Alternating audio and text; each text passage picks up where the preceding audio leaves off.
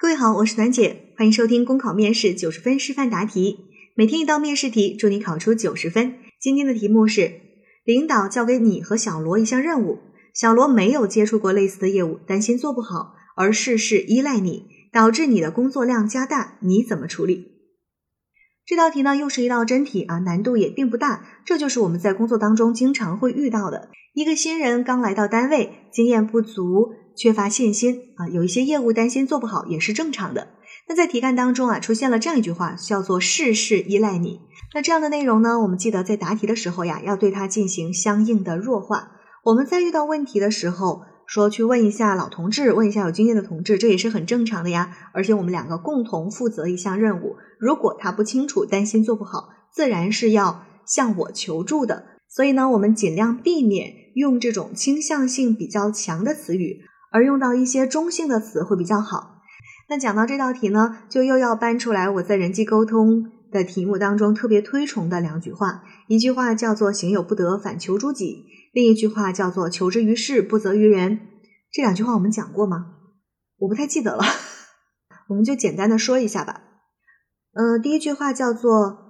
行有不得，反求诸己。这句话最近应该大家蛮熟悉的吧，对吧？耿爽用了这句话，哇，好帅！当时那个感觉。那这句话其实它的意思是什么呀？就是当我们有一些事情没有做好的时候，先从自己身上去找问题。那我们想，我们和小罗共同去完成一项任务，然后呢，小罗因为他新来的，他没有接触过的，担心做不好，就导致这个事情呢，我会做的比较多。哎，在这个当中，有没有可能有我自己的一些问题呢？我作为一个老同事，我是不是没有体谅到小罗一个新同事啊，一个小萌新的这种 无助的感觉，而在分工的时候没有做好分工，没有能够做好这个工作的安排呢？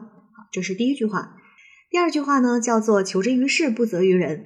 这句话其实是来自《孙子兵法》啊。我们在这里引申它的意思，就是一件事情没有做好，看起来是人的问题，但可能不仅仅是人的问题啊，而是。可以通过我们的制度、流程、规则、方法去解决它。那回到这道题当中呢，我们就可以去想，除了我个人给小罗一些帮助之外，有没有能够通过一些规则呀、制度呀、流程啊、方式方法，能够更好的帮助小罗，以及像小罗这样的新人，能够更快的掌握工作的流程，能够更快的熟悉工作的业务，尽快上手呢？诶，是有的。所以呢，在人际沟通题当中，大家牢记这两个原则，基本上这个题目呢答的就不会有什么太大的问题了。那最后一个这道题要提示大家的点就是，大家在答题的过程当中，这一个任务是什么任务，在题干当中其实没有给出任何的限定。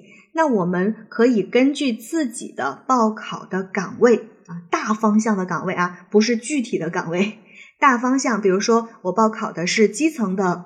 岗位，哎，我报考的是什么局办公室的这样的岗位？根据自己的岗位，结合稍微具体的工作项目去进行答题。那这样子呢，其实更容易答出一些内容。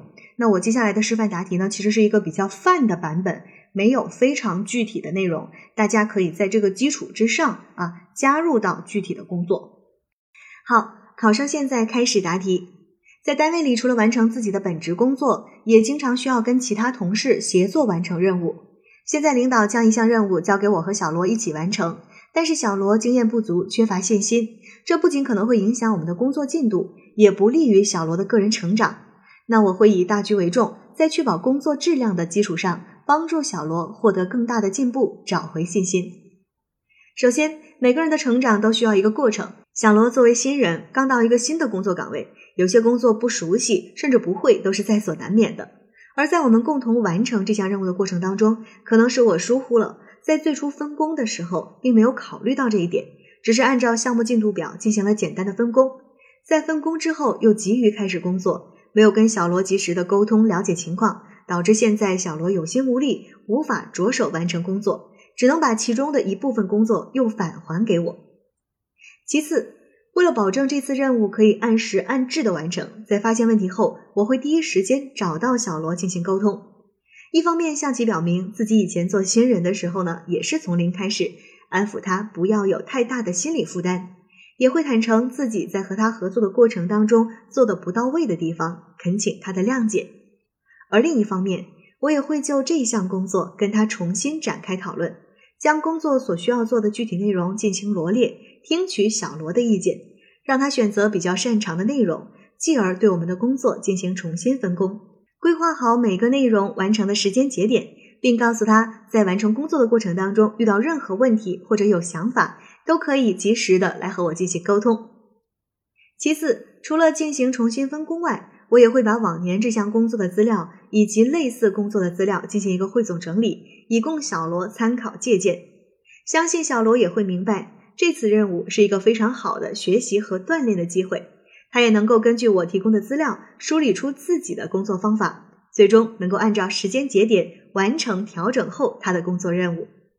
同时，于我自己而言，我也会将我的工作按轻重缓急进行划分，合理安排。确保这项任务最终能够及时有效的完成，并且抽时间与小罗进行定期的沟通，及时了解他的工作进度，有问题第一时间解决。最后，这次任务出现的问题让我更加深刻的认识到同事之间沟通协调的重要性。我会在以后的工作当中注意做好事前的沟通工作，多听取其他同事的意见，更好的完成工作。此外，我也会找合适的机会向领导汇报，肯定小罗在这次任务中的进步，并向领导建议以后可以对新入职的员工进行更有针对性的培训，比如在新员工培训中加入对科室重点工作的流程和方式的解读，以帮助新人更好更快适应岗位。考生答题结束。好了，今天的内容就分享到这儿，我是暖姐，明天见。